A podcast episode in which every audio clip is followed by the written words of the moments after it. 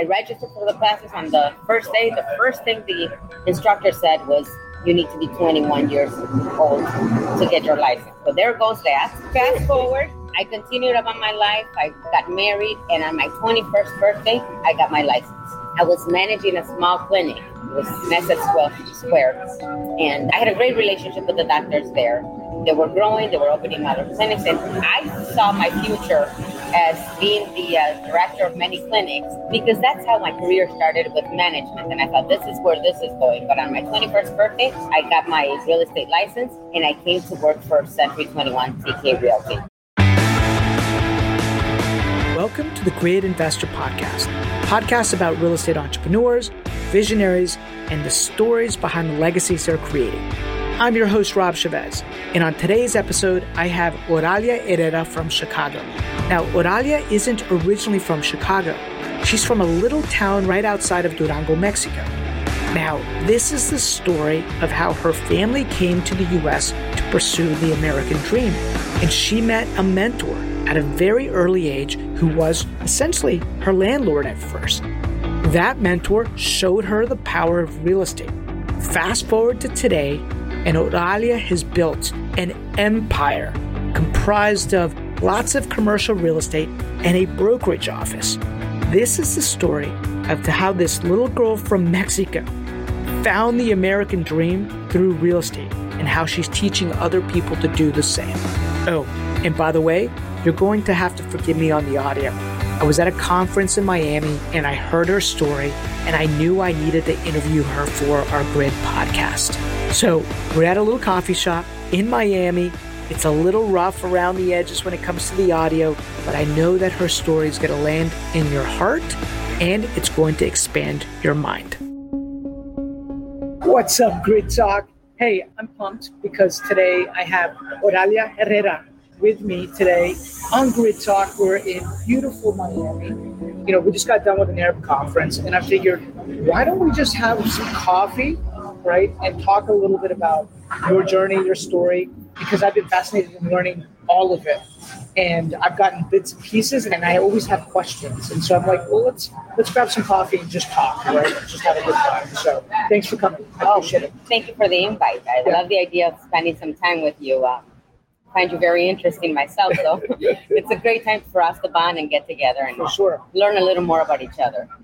So we're just gonna have coffee like two friends, and we're just gonna talk shop, right? So I'm curious, right? You and I were talking right before this that you're from a little town outside of Durango, Mexico, and you came here when you were eight, right? You came to the states when you were eight years old, Yes, and you ended up in Chicago, right? correct. So let's kind of start there, right? So how did that come? It sounds like your family had little businesses in Durango, right? Well, tell me a little bit about the businesses. My father had a grocery store in town. It was the largest grocery store in town. And now, mind you, it's a small town, so it's small grocery, Really small. really small, small grocery store.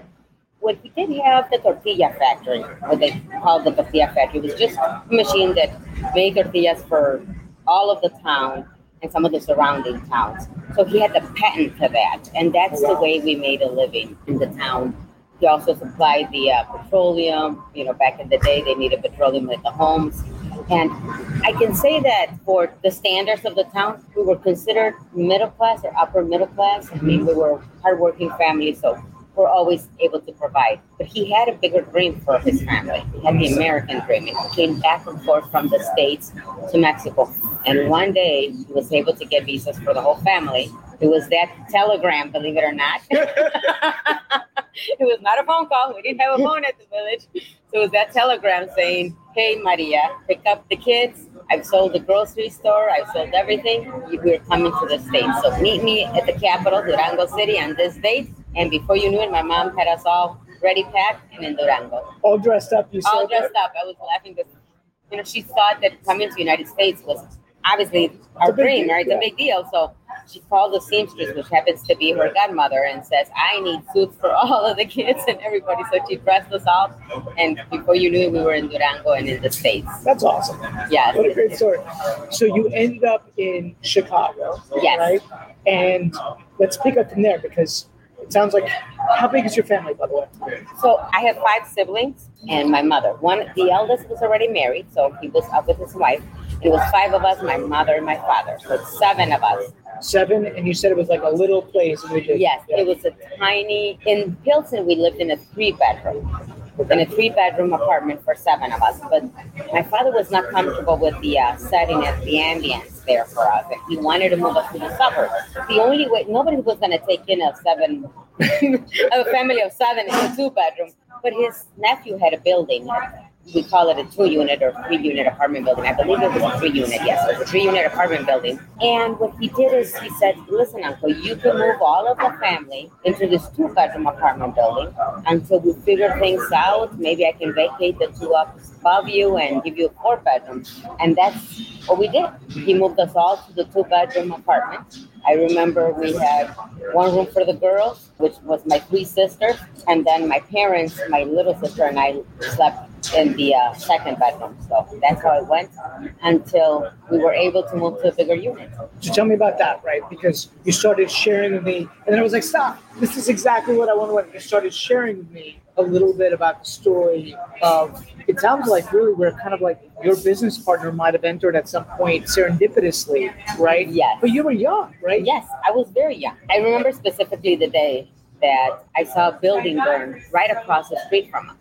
That building got rehabbed into a four beautiful four completely burned. So they rehabbed it completely into a four bedroom on the first floor and then two bedroom apartments on the second floor. That was our opportunity. My parents went and called the number that was for rent.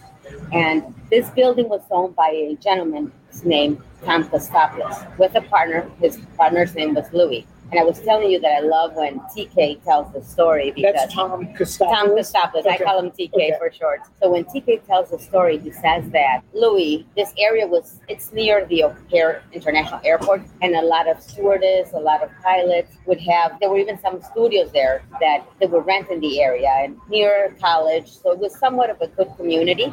Louis started interviewing for the tenants, and he wanted a professor from Loyola or Mhm. somebody from the college, and TK started interviewing himself, and it just happened to be the that Tom Christopoulos or TK got that call with my parents, and him and Louis discussed the plan to who to give the apartment to. And Louis is a very old-fashioned Italian, clean person, very humble, very sweet, and he says, "You know what? These family that wanted across the street, you want to give it to them? It's a whole bunch, it's a couple with a whole bunch of Mexicans with a whole bunch of kids. You want to give it to them? He said, Tom says, well, we could see them. They're across the street. Just let's go see the way they live. So Louis comes in, and it wasn't even Tom that came in to visit the, the unit where we live, and he was very impressed with my mom's housekeeping skills Mhm. and the organization and the way she handled all these kids. And he said, Tom, I went to see the apartment where the other ones live, and I went to see the family you want to give it to, and now I'm convinced that that's done. They're very clean. They're very neat. They're gonna not destroy newly rehab building that we have. Wow. So that's how it ended up. So we got the four bedroom apartment owned by Tom Kostopoulos. And And great amazing. So I actually got a little goosebumps because like that one phone call and your mom's housekeeping skills kind of set like a trajectory, right? You start thinking about like things that occur in your life that are just serendipitous, right? So okay, keep telling me. so I became the interpreter for my mom. My father was at work, my older sisters were at work, and I was in school. I became almost fluent in six months in English. So I became the official interpreter for the family. Eight, eight years old. Yes. Okay. Okay. Yes. I became the official interpreter for the family, and every time Tom had a question or they came for the rent, it would be, you know, me giving it to him or explaining if something was wrong. And that relationship stayed for many years. Later in life, Tom and Louis decided that they wanted to sell the building. And I think that this is where I got impacted with real estate Mm. because I remember specifically having this conversation. I even remember where we were. And Louis comes to the door and they tell my mother that the building is going to go up for sale, that they love us there and that they want us to keep the building. So I'm interpreting for my mother, and my mom says, "Ask him how much he wants for the building." So he said, "105,000. That's what we want." My mother said, "Tell him thank you." And they're like, Are you sure? And my mom says, Yes, thank you. Louis and Tom walk away, and my mom says, 105000 Where am I going to find 105000 to buy this building? I barely have 20 in the bank. I barely have 20,000 in the bank. How am I going to pay? So he says, we'll see. Ironically, somebody in the same area buys it, Don Lupe. And we find out through Don Lupe that now we have to vacate the four bedroom apartment building and go to the two two bedrooms upstairs. Upstairs. Because, upstairs because he, he wants us as tenants, right? Like he knows that my mom's got flowers in the garden, that it's impeccable, and that this building just looks amazing. So we should keep us. And he says, you know, I'll give you the two upstairs, and but I want the bigger unit for me and my family. In speaking with him, we find out that Don Lupe buys this building, FHA, with seven thousand dollars, and his mortgage payment with our rent was going to be less than the rent that we were paying. That changed my way of thinking. From that day, by that time I'm 14, 15, I call Tom and I say, hey, I want to know how this is done. I want to know why we weren't told, or you know, how does this happen? How are you the owner of this property? How the Lupe becomes the owner of this property? And he says, you know, how old are you? And I said, well, he says, come and visit. We'll revisit this when you're a little older. At the age of 18, I call him again. I'm 18 and I'm going to Triton College at night. And he says, Well, take the real estate classes. If you're going to Triton College, you can continue. What are you going for? I well, I want to become a, a business person and I don't even know what I want, but I think probably business administration, international business administration is what I'm going to go for. He says, Well, you can do that too, but take the classes. I registered for the classes on the first day. The first thing the instructor said was, you need to be 21 years old to get your license. So there goes that. Fast forward, I continued about my life. I got married, and on my 21st birthday, I got my license. I was managing a small clinic. It was Mesa Square. And I had a great relationship with the doctors there.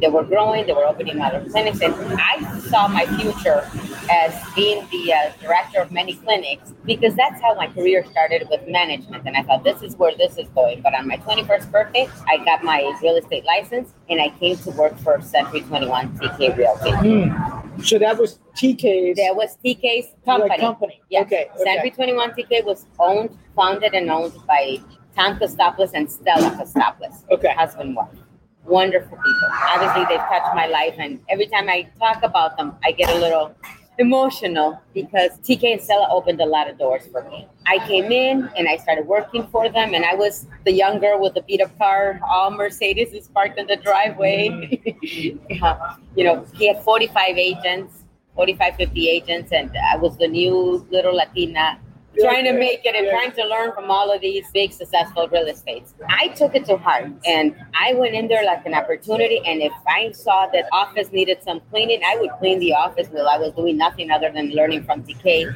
TK gave me a big fat phone book and he says this is how you start mm-hmm. every day you come here it's like a punch clock this is your job this is your business but i'm not going to supervise you you come in and you call these numbers until you finish the book 10 calls a day and he did the first ones with me. Okay. So then he says, "You feel more comfortable in Spanish?" And he said, "Yes." He says, "Okay, then do them in Spanish. There's plenty of Spanish. Like, look for the Spanish last names and start calling. Mm. You know, just start calling them." And I did. I started calling, and he made me come to floor time, and I did floor time, and I did everything TK told me. I had my first sale. He helped me write my first contract, and I developed quickly, I would say, with a couple clients here and there. And I helped Edith and Walter Perez were my first clients, and they came from a big factory where I started selling everybody in the factory to the point where the foreman wanted to meet me and says, Who is, Who is this Oralia that everybody's Everybody. talking about in the lunchroom? And you know, I made mistakes. With my first contract I wrote on my own, I forgot to put in the window treatments.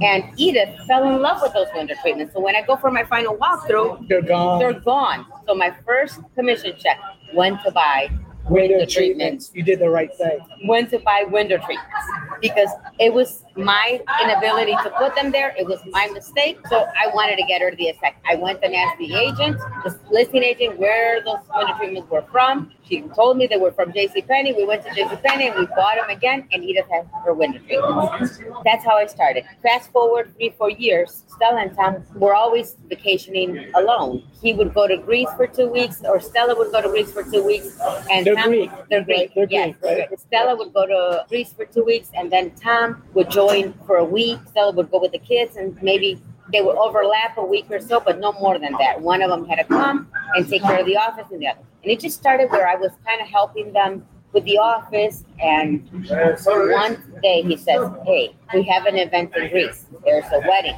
Stella's niece is getting married.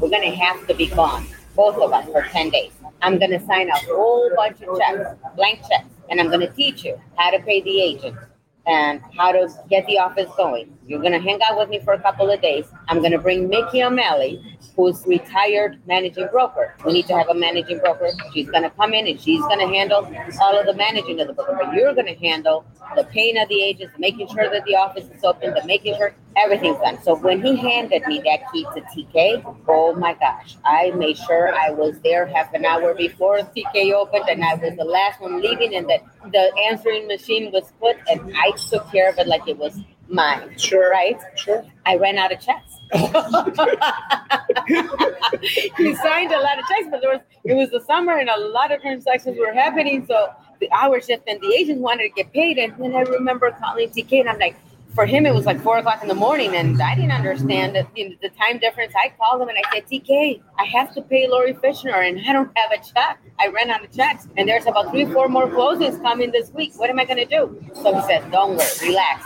study my signature. Go to a room, study my signature, and sign the checks. Oh my God. Sign the checks. How old are you, by the way? 21. Well, by this time I was probably 23. Signed the checks. So I did that. I signed the checks. He came back. He said, You did a great job. And that became a frequent. Mm. I was managing the office. I was helping TK, and we became family. Mm. You know, they trusted me. I admired and thanked them for every opportunity they gave me. They introduced me to the commercial real estate, and then they became my mentors. Mm. I was living in Stella sold me my first home at the age of 18. Okay. I neglected to say that. At the age of 18, I bought my first single Stella is his wife. his wife. Okay. She sold me my first home at the age of 18. Okay. 85,000 in Addis. And remember, now I knew how Don Lupe became a homeowner. That's right. So you were like, oh, I can use leverage I- in a mortgage. Yes, Yeah. and mom had twenty thousand. I had nothing, but my mom had twenty thousand. So if my mom gave me five thousand dollars, I could own this, right? So we made it happen. Sorry, I went back and forth, but then at that little home, I was selling. Every home I sold was nicer than the one I lived in. So I went and said to TK, "Hey, TK, I'm ready to sell my house and go to the next one." And he says, "No, we're gonna sit down and have a conversation. You're gonna have a better home when your residual income pays for the better home. I don't want you to become a slave to a mortgage. You're doing good. You're saving money. I'm not sure that you wanna jump. You're not there yet. Let's talk." So he introduced me to the multi levels again, and he says, "What if you refinance your single family where you're at, take some capital out, and buy a four unit, a three unit?" And I said, "Yes, I want to buy where I started." The mm. first building I buy is going to be in the jungle. That's what they called it. I am a jungle girl, and I my first investment is going to be in the jungle. Okay. I am going back to the jungle. So I did. My first four unit apartment building was 3010 Bright. Or you And- still remember the Oh, of oh, course, Okay. of course. 3010 Bright, and it was a, a four unit apartment building. It was an estate that needed a lot of work.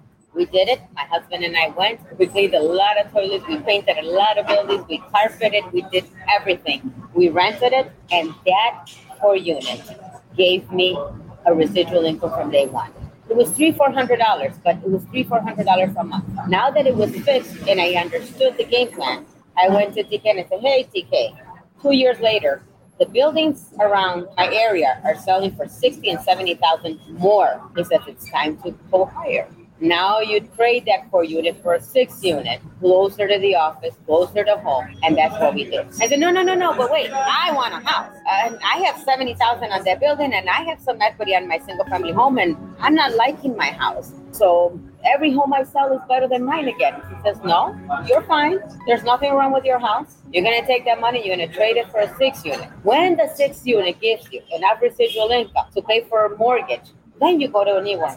I'm like, okay, here we go again. I'm still stuck in my little gray house. Mhm. And we bought a six unit.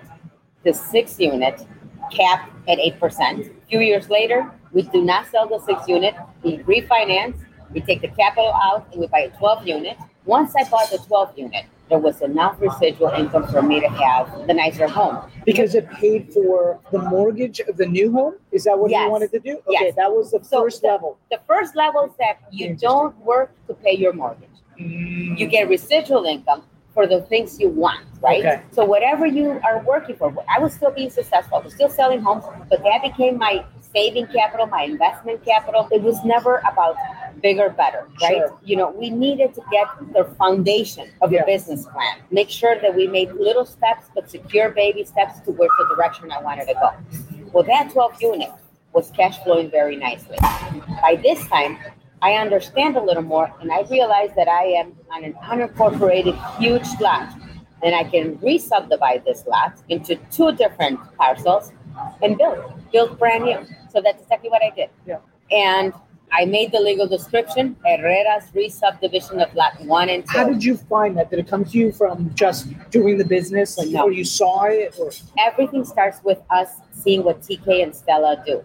And when I was ready to go, that conversation in the morning that I said, I'm ready to go buy a bigger home, he was re subdividing some parcels for a Mm. builder. And he was looking at that. And I saw him when he was doing, he's like, and then I said, TK, I can do the same. I can re-subdivide my lot and have two lots. It's a big lot. And he says, yes, but then you have to annex. You're unincorporated. You can annex into the village of Addison. And yes, maybe you'll have to go in front of the board and see. if- And I did. He can't help me go in front of the board. We re-subdivided and we built a 2,800 square foot white brick home. okay, okay, was that your home? That was my home. That was my home. Was this off of the twelve unit building? Was that the lot that was attached, or was No, it a different? That was the first little home. Remember my eighty-five thousand dollar Yeah. single family home? Oh, that had the lot. That had a big lot that I subdivided. Oh wow. So one of the lots had the gray little home for the eighty-five thousand. So that eighty-five thousand dollar investment gave me this gray house with a single family that can become a rental property. I could sell it. I could do whatever with this one. And now I have a vacant lot that I can build on. And that's exactly what I did. I built a 2,800 square foot home there, and I lived there for 11 years Okay. until I built my next. In between, I kept growing, I kept leveraging and buying more investments. We started with 12 units, and at one point, we had about 110, 120 doors, all my multi units. When you say we, was it you? And was it you? husband. You and your husband. Me and Okay. my husband. Okay. My, me and my husband. So there's no partners, At that time, there were no partners at all. But meanwhile, I'm still learning from TK. and you're still hustling as an agent. And I'm still hustling Yeah, agent, and yeah. my husband's still working for Transcon Builders, and he's managing those properties. oh, so he was on the building side. he was managing. He was managing Transcon Builders. He was managing a commercial property. Okay. He was managing commercial property. He was the only employee in Illinois. Transcon Builders were out of uh, New Jersey, and then they had their office in Ohio. And Reggie was getting to see all the office buildings, all of the commercial aspect of it, and I was seeing the residential at that time. He was not a real estate agent. He was an employee of Transcon Builders. Okay. Meanwhile, I'm seeing TK putting partnerships together, and him and a couple of Greek friends that grab coffee in the morning are discussing blueprints and numbers on a $30 million shopping center, on a $20 million shopping center, and how they're going to buy this one. And if they put a partnership of five of them, or six of them, or eight of them, they bring the money together and then they buy it, and they're doing caps and partnerships agreements. And I'm like, that's impressive. But TK's at a different scale, right? I can continue doing what I'm doing and I'm, I'm comfortable now. I have enough residual income where everything's paying for itself, comfortable living. I'm not paying my mortgage. And for me, since the age of 25, let's say, I never paid for a mortgage. I tell myself because my tenants did, right? Mhm. The income from, from my tenants Wow. and my residual income were paying my mortgage. So whatever I produced was investment capital, we're growing capital, we're my husband and I putting together and brainstorming how can we pick up another 12 unit, where can we go from here? One morning, I come into TK and he says, Hey, do you want to go in on this shopping center? And he tells me the number on that shopping center. I said, No, no, I can't. He says, Don't answer me now. Think about it. It's this many of us. And you can come in if you want. No, I went home and told Reggie about it, my husband. And I didn't sleep that night thinking, what if that whole shopping center becomes vacant? And what if this? They have more of a cushion. And that number, the million number, just blew me away. And I'm like, no, I can't. So I came back the next morning and I said, TK, thank you, but no thank you. I'm just not there. You've inspired me. I said, I will get there one day. I'm just not there now. I remember specifically what he said. He says, You're there financially, you're just not there mentally. Mm. Oh my God. Yes. I literally have just goosebumps. This is amazing. Yes. What an amazing mentor. Yes. He said, You're there financially, you're just not there mentally. We kept working at it, and shortly soon after, I put my own partnership Mm. with two of us, and we buy an 11,000 square feet small retail plaza. We came in with half a million each, I think, to the table, and it was capping beautifully. It was doing great. And then what happens? 208 comes in, and the market crashes. Oh, 2008. 2008. Okay, comes in. Let me ask you a question. Was the 500,000, did you refi anything to do No. it, or it was No, just no, cash that you had? No, for the five hundred thousand, we had about two hundred thousand, and the three hundred came from the equity we had on our home. By this mm-hmm. time, in between this, I had built a five thousand square foot home. Got it. I brought my mom to live with me. My kids were growing, and I wanted to be in a specific school district. I had that conversation with TK, and I said, TK, I'm going to build again. I have X amount of equity on the home I built. Now, you got to think about it. I had a free lot, and I general my own 2,800 square foot, so I have plenty of equity on that one. Where I went into another one where with a comfortable mortgage payment again, and again that mortgage payment was not coming out of my sales. It was being paid by this time. We had the hundred doors, so it was being paid by, by the uh, by the real estate. Can I ask you a question? Yes. The 100 doors, what kind of cash flow was that producing at the time? Because I know that owning multifamily costs a lot, right? Your operating costs on that can be quite expensive. So we always looked at a, at least a six to an eight cap on every investment. We had one that was capping at ten percent. Wow. It was Reggie's ugly duckling, I called it. I was embarrassed to say that that one was mine. And every time we had this conversation about green oaks, he would say, "Hey, you can call it whatever you want. Look at your Hinsdale property Yeah. on Echo, and you have elite expenses, and you're capping at seven, six, or seven percent. My Green Oaks in Addison is capping at ten percent. So yes, it's a little rough. Yes, maybe it's not kept as nicely. My lawns are being played on, and it's not majestic. Mhm. But at the end of the day, my Green Oaks, we called it. It was both of us, but he Sure. managed some of Sure. them. I managed my Green Oaks. My not so elite pays for the repairs of your Echo when it needs it, right? Mhm. So, so you have to think of what makes financial sense. Not fall in love with the property, but what really is going to Sure. give you more more gains, Yeah, more cash flow. more cash flow, Yeah. and that's what we did. So my Echo had less capital. The other two that or three that we had, the twelve units, were making more financial sense. So I didn't want to get rid of my baby. Mhm. Echo was beautiful. It was in gorgeous. It was like a jewel. It was like Yeah. a jewel. I mean, I could a Lego of I own in Hinsdale. Like uh, it. Has an 18 unit in Hinsdale. You know that was the wrong thing. So when we sat down and did the numbers, the first one to go was Echo. Was this in 2008? This was before we bought Okay, it in so- 205. got- got it. We bought it. So we sold Echo to buy the shopping center. Got it. Okay. And we first took a line of credit. Let's go back. Yeah. We took a line of credit on Echo for three hundred thousand. So we had a three hundred thousand refi or line of credit on Echo to be able to buy and two hundred thousand that we had sitting at the bank to buy the three million strip shopping center.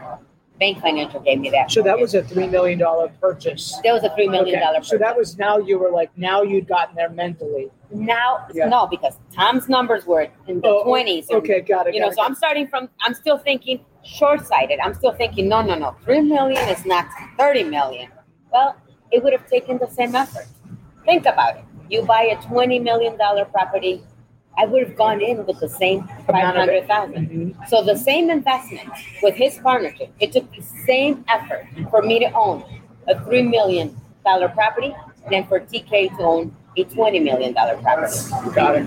and it gets better it was four partners So it spreads the risk. It spreads the risk. It was four partners, and then I started doing my numbers. And I'm like, hold on, four partners.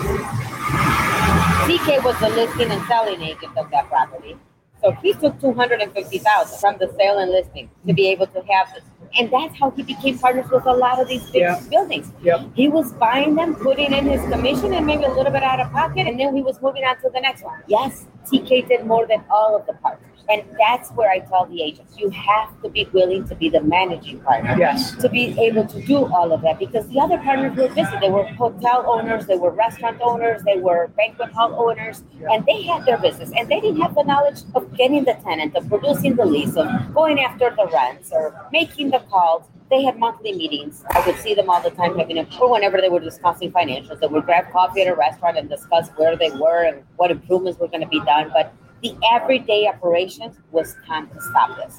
And I learned from that. I knew that I was I had to be there for my partners, mm-hmm. right?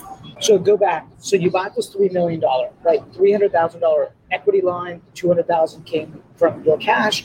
You bought this three million, and then you said two thousand and eight happened. Yes. Let me just tell you back a little bit about my partner in that property. So my partner in that property, I had sold him an 18 unit. He was a couple, dear friends of mine, Ilsa and Rodrigo, sharp investors. They went and get the wheels on. He kept saying, oh, "Póngase las pilas," and he bought a six unit and oh, comadre, let's go for the 12 unit. So he kept growing his portfolio on his side, and I kept growing mine. So I went to sell him that three million dollar property. I said, you guys are ready for a three million dollar strip property. So let's do it together. So we ventured together. He came in with half a million, I came in with half a million, and that was it. That was the story of it. Going forward, I knew that putting a partnership together had to be with the right people. In 208, we took a step backward. 60% of the shopping center was vacant. And Rigo and Nilsa said, hold on. I'm doing just fine with my residential units. They're all producing, my rents are going up, and the retail's not for me. So I took over. Oh shoot! Yes. So I took over. You had to buy them out. Yes, I took over and I said, I'm good by my word. I took over. I understand that you have to walk out. You mm-hmm. walk out. This is what I can do, and I'll go forward from here. So that led me to sell a couple more buildings, pay down the mortgage, and struggle until that made it function. Franciscan Plaza, is, it's the strip shopping that I'm talking about. It's capping beautifully now. It's probably my easy retirement. And that just led to opening doors. Then you start diversifying and you're saying, okay, well, I have a friend that I've helped grow and she has a daycare. She's doing phenomenally at this daycare. I want to help her grow into multi units. No, multi units are not for but strip shopping center. She can now buy the strip shopping center, put her business there, and rent the other units. And then this is how it evolved.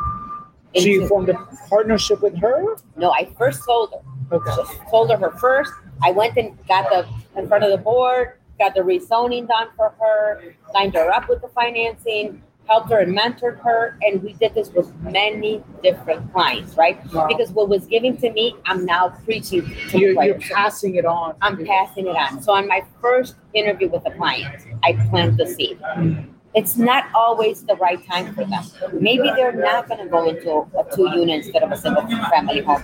But I explained to them that the very first time you buy a multi unit, you can use it four units or less. You can live in one for one year and use the income from the others to qualify for more and pay for itself.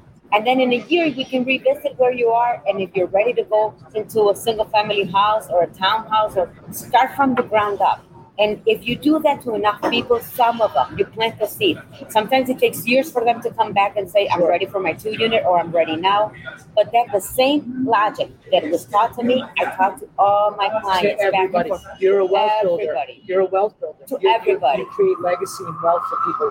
Amazing. to everybody. So there's the Estela Ibarras, there's the Samina and Ali Mohammed, there's all of my clients Mm. that have jumped on this mindset. I pride myself in saying that I have a client who's a cousin, Prudencio and Reina Duarte, who just retired in Boca Raton.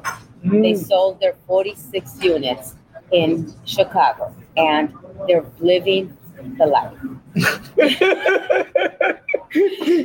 That's they, awesome. They're living the life, not Yeah. only for themselves, but for their kids. They gave a great education to their kids. Prudencio stopped working, Reinas continued working in their home, and they are still connected.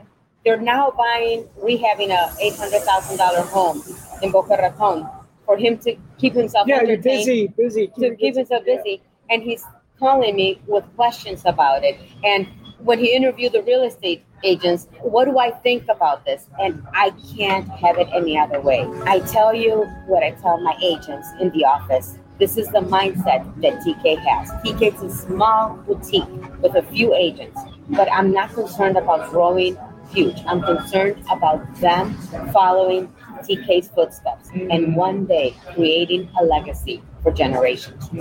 I've seen it firsthand with him. So let's bring this up to speed because today, what does your world look like? Today, I can say that if I don't sell a house, in a year, or if Reggie doesn't sell a house in a year, I can honestly say that our lifestyle does not change. We have enough residual income. We have twenty to twenty-two thousand residual income a month. That's amazing. And if twenty and twenty-two thousand a month residual income does not satisfy your living your living expenses, I've done something wrong with my life, Yeah. right? Yeah. So we have hardly no debt. We've switched from growing to building equity. We're at a stage in our lives where I think we have two mortgages. And everything else is Everything else is owned free and clear. okay. And my hope is that one day I can just focus on what I'm doing, helping others in my office develop and maintaining my lifestyle, maybe retiring. My next acquisition would probably be a beach destination, Okay. you know, for a second home. You're running the office now? I'm running the office. So TK retired. Okay. TK retired and his kids are very well set. He, he has two attorneys, and the youngest went into the uh, grocery store business. He owns a grocery store and a restaurant. He's doing very good. TK still helps them mentally and I think more than financially, mentally, and Sure. he guides them. And just the way he does with me still. And I took over TK. How big is your office? The office is small. We have 25 agents. We do an average of 230 transactions a year. Okay. Nothing big. I'm still the top producer in the office. So you're now an owner producer. So you're still in the game Yes. selling. Right. Well, what keeps you in the game selling? You know what? Because now you've built these relationships. You have a database of 400 people, and it becomes an addiction for you to help them, guide them. There's no more satisfaction. You can't put a price to what you're doing with these people and the relationships that you've created. Helping Sandra maybe create a chain for her for her daycare. Helping somebody else from the ground up start building their portfolio. Do you? What's your percentage of residential versus commercial?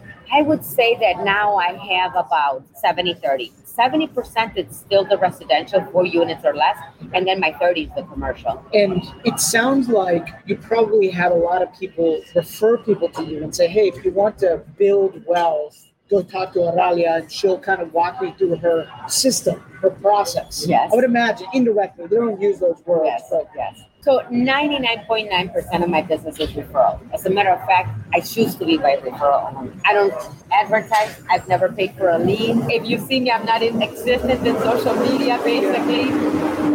Mine is all referral. Basically, they come and say, I've been told that you're really busy and that you are going to give me your time when you can, and I'll wait if I need to, but I want to deal with you. I have a transaction coordinator and an assistant for my team. That's it. My husband has his own team. okay. He's, he goes solo and he produces just as many transactions as I do. Okay. That's what's worked for me. Are you the managing broker? Yes. Okay, so you're the managing broker of the office and you handle your own transactions and you're doing the management of all your assets. Well, not really. Okay. The management of our assets, Reggie manages three quarters of it. I manage the one quarter. I only Okay. manage Franciscan Plaza and 622 Iowa. Got it. The 622 Iowa is a six unit apartment building, and that's my baby. It's again emotional attachment Sure. to that one. And then Franciscan Plaza. Those are the two that I manage. Reggie manages everything else, Okay. including the office where we're at. In the office, the office that the building where our office is at is owned still by TK and us 50 50. Oh, very cool. So TK and I own that office and a lot behind us and the home behind that lot. Because at one point he wanted to redevelop that whole corner. So interesting. And you said TK is in his 80s now? Is yes. that right? Yes. Okay. Early 80s. And he still loves playing the game, right? But he's like, I guess, retiring? Yes, Retired. TK's retired. Yeah. TK's retired. For TK, retirement means getting up in the morning, grabbing coffee with his friends and partners, and then driving by all of his properties, and then coming home, reading a book, hanging out with Stella or the grandkids, and then maybe making an afternoon round to the grocery store or the restaurant, and then just hearing Greek music. That's what he travels a lot. Before yeah. pandemic, he um, he travels all over the world, and he does a lot of beautiful things. He does charity. He does mentoring at some level, and he's educating. How long have you been with? Thirty-two years. I started on my 21st birthday at TK, and I'm 53 today. So do the math. Okay, that's awesome. That's amazing. What an amazing journey and story. So, what does your next 10 years look like? Have you thought about that? What you want your 10 years to look like? Yes. My 10 years look like I will do what TK did with me. I will bring on somebody. And I think I have that somebody that's going to own part of TK. It might be one or two people in my office that become my partners, and they will become the Oralias okay. in TK's life. They're the next generation. They're yeah. the next generation. So cool. I think TK, I will always honor TK. TK will always be Century 21 TK. A lot of people have asked, are you going to change the name? I said, never. TK will always be TK. I love that. And do you have kids? I do. Are they in the business or not in the business? So they're not in the business yet because I wanted them. okay. They've been interested somewhat. Two of them have been somewhat interested, but my eldest is um, manages a dental hospital for huge implants, you know, face surgeries, he's very good. He's my intellect, I tell him. He's great at what he does and he's very content with it. I think he's somewhat interested in getting his feet wet with real estate. And sometimes when he sees me a little overwhelmed, he says, Mom, you know, I'm thinking about maybe just getting my license to kind of help. But I wanted him to go off his way, see his career, and be his own. I didn't want to influence him and make him become me. Alex, my middle one, is a finance major, and he works for U.S. Bank as a financial analyst. He's like in real estate. He has his real estate license, okay. and he's the one that covers me when I'm on vacation or when he'll take care of my clients. He'll do a showing for me. He'll open a door for a closing without leaving focus on his main thing, the financial analyst. How old are they? Adriel's 33, Alex is 30, and my youngest is 25. My youngest is a teacher. Okay. She teaches in a private school and she teaches Spanish. It's a Spanish immersion school. Oh, yeah. All, daughter went to Yes, and all of it is in Spanish, right? Their mission or their logo is that make your child fluent in Spanish in two years. And I need that. You know what? I'm going to tell you something. That is, I think, my next where my focus goes. There, I think Christina will open her Spanish immersion school in the next ten years, her own and you'll help her with Finance, setting it. financially. Oh, that's so cool. That's I so think cool. I'll help her financially set it. I think that that's her legacy. I think that that's her passion, and she's very good at what she does. She's only been doing it for two years, and she's already the owner's right hand. And Pilar knows this. You know, we, this is no secret. Pilar told her that she doesn't see Christy as competition. Christy has been upfront with her and told her that mine, I will learn as much as I can. I'll help you as much as I can, and then I will follow your footsteps at one point, my goal would be to open my own school.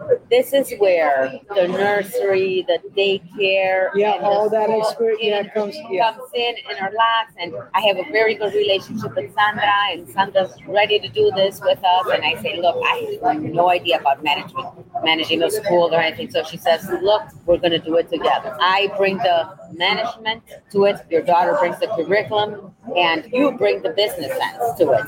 So we're a good team. I think this is where this is going with Christy. With Adriel, I like to get him a little more involved in managing the properties and having them build their own portfolio. If I've said it many times, if I give them the fish and not teach them how to fish, it's so interesting because I think our daughter, who's 19, right, she'll be 19 coming up, saw how much mom and dad worked, and she was like, I want to do something different. But I think now she's seeing the benefits of that work over the last 20 years. And, you know, it'll be interesting to see where her mind is 10 years from now, right?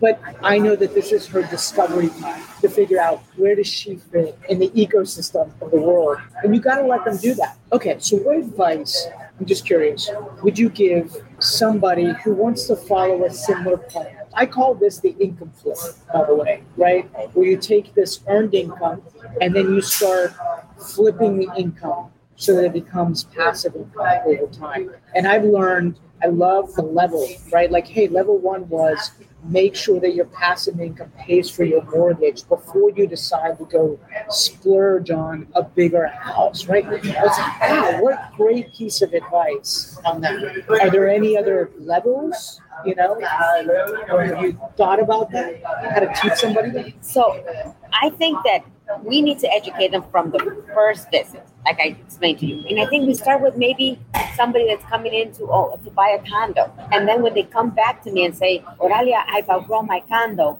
I need to go buy sell it and go buy a house. My mindset is still in me that I'm like, okay, why don't we have a meeting first before I come and do the market analysis? And then strategically plan. We make a, a three, a five, a ten year goal plan on our first visit. And then I revisit and I say, what if we don't sell the condo. Let's look at the condo regulations. Are we able to rent this condo? And will this condo be self sufficient at the beginning? And then do you have enough money to go buy a single family home? Or is this condo going to give you residual income already?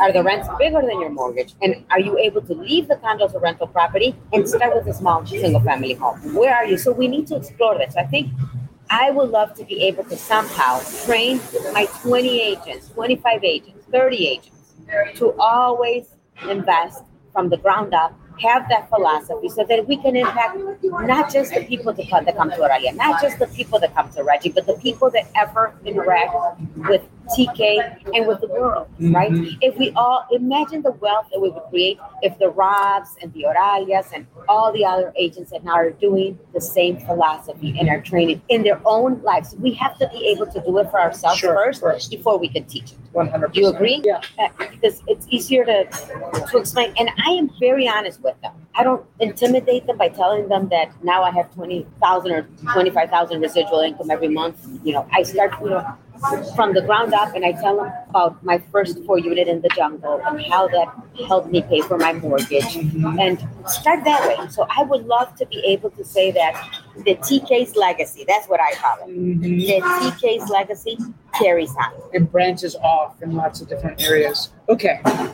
So the mental leap let's talk about the mental leap that you made in your mind because there was a there's a point where you could have just been satisfied with your units that you had and then at some point you said i need to make this mental leap or maybe it just happened or automatically. Like what gave you the confidence to be able to go from a three million to a did you ever become a partner in a bigger project? Yes, so we've become partners in a bigger project. And I became partner of a big project in Mexico. That's my biggest investment. Mm. But I think you grow it mentally because you see the numbers. When you sit down and you that, I think that ship changed in my brain when I saw that. The same 500,000. Got it. That took me to buy a 3 million. Let's say I come to you now, Rob, and I say, Rob, there's a $20 million strip shopping center. It's capping at 7%. Yes, there are risks involved. What if we have vacancies? But let's limit the risk. Instead of just four of us buying that 20 million, let's make it eight of us. Or let's make it eight of us and come down with a bigger down payment so that we are now not cash flowing at a 6 or 8%, but we're cash flowing at a 10 or 11. Even if we have 10% vacancy, 15% vacancy, we're still going to break even. Even if we have 20% vacancy, we're still going to break even so that we limit the risk. So I think once you start analyzing things at that level, minimizing the risk, your mindset changes because now the risk on you. Right, which is so interesting because when you start going and buying bigger assets, you're creating more equity in that process, right? Yes. And you're shifting the risk, uh, you're spreading the risk, not shifting the risk, spreading the risk. Yes. Not only are you spreading the risk, you're also helping people develop. What someone asked me is like, do you see these partners as clients? And I said, no. The client aspect of it happens organically. You can't look at a person and think, I'm going to make money off of them. Mm-hmm. You've got to think, how am I going to help them acquire wealth? How am I going to help them become homeowners?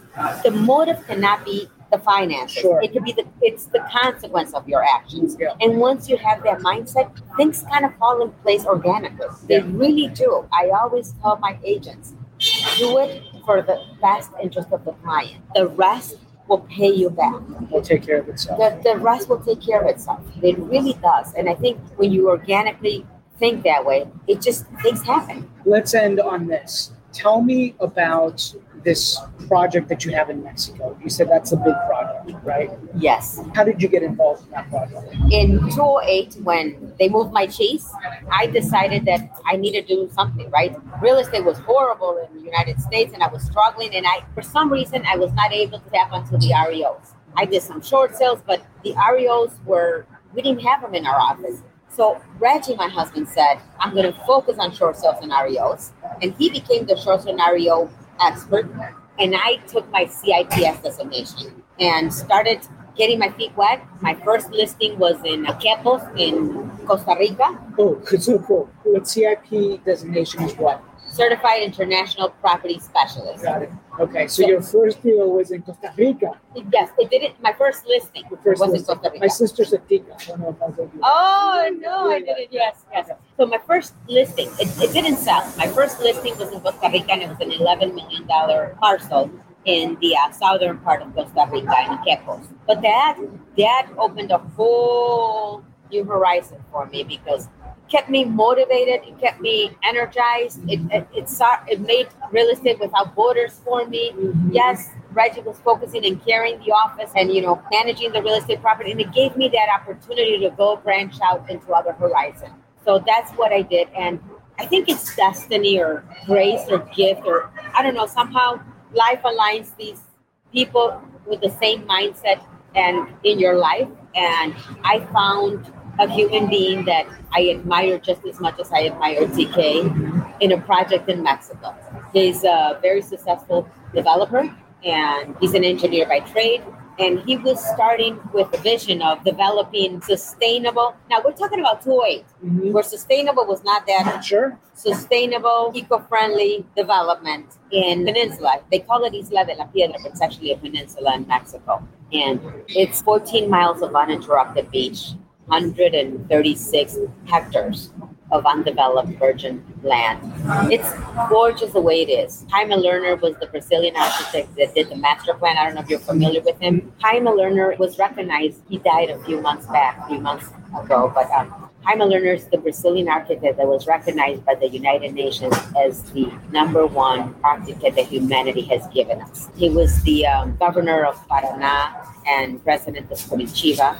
He did a lot of infrastructure rezoning and creating systems that cleaned the waters in Curitiba. He did a lot for eco-friendly developments.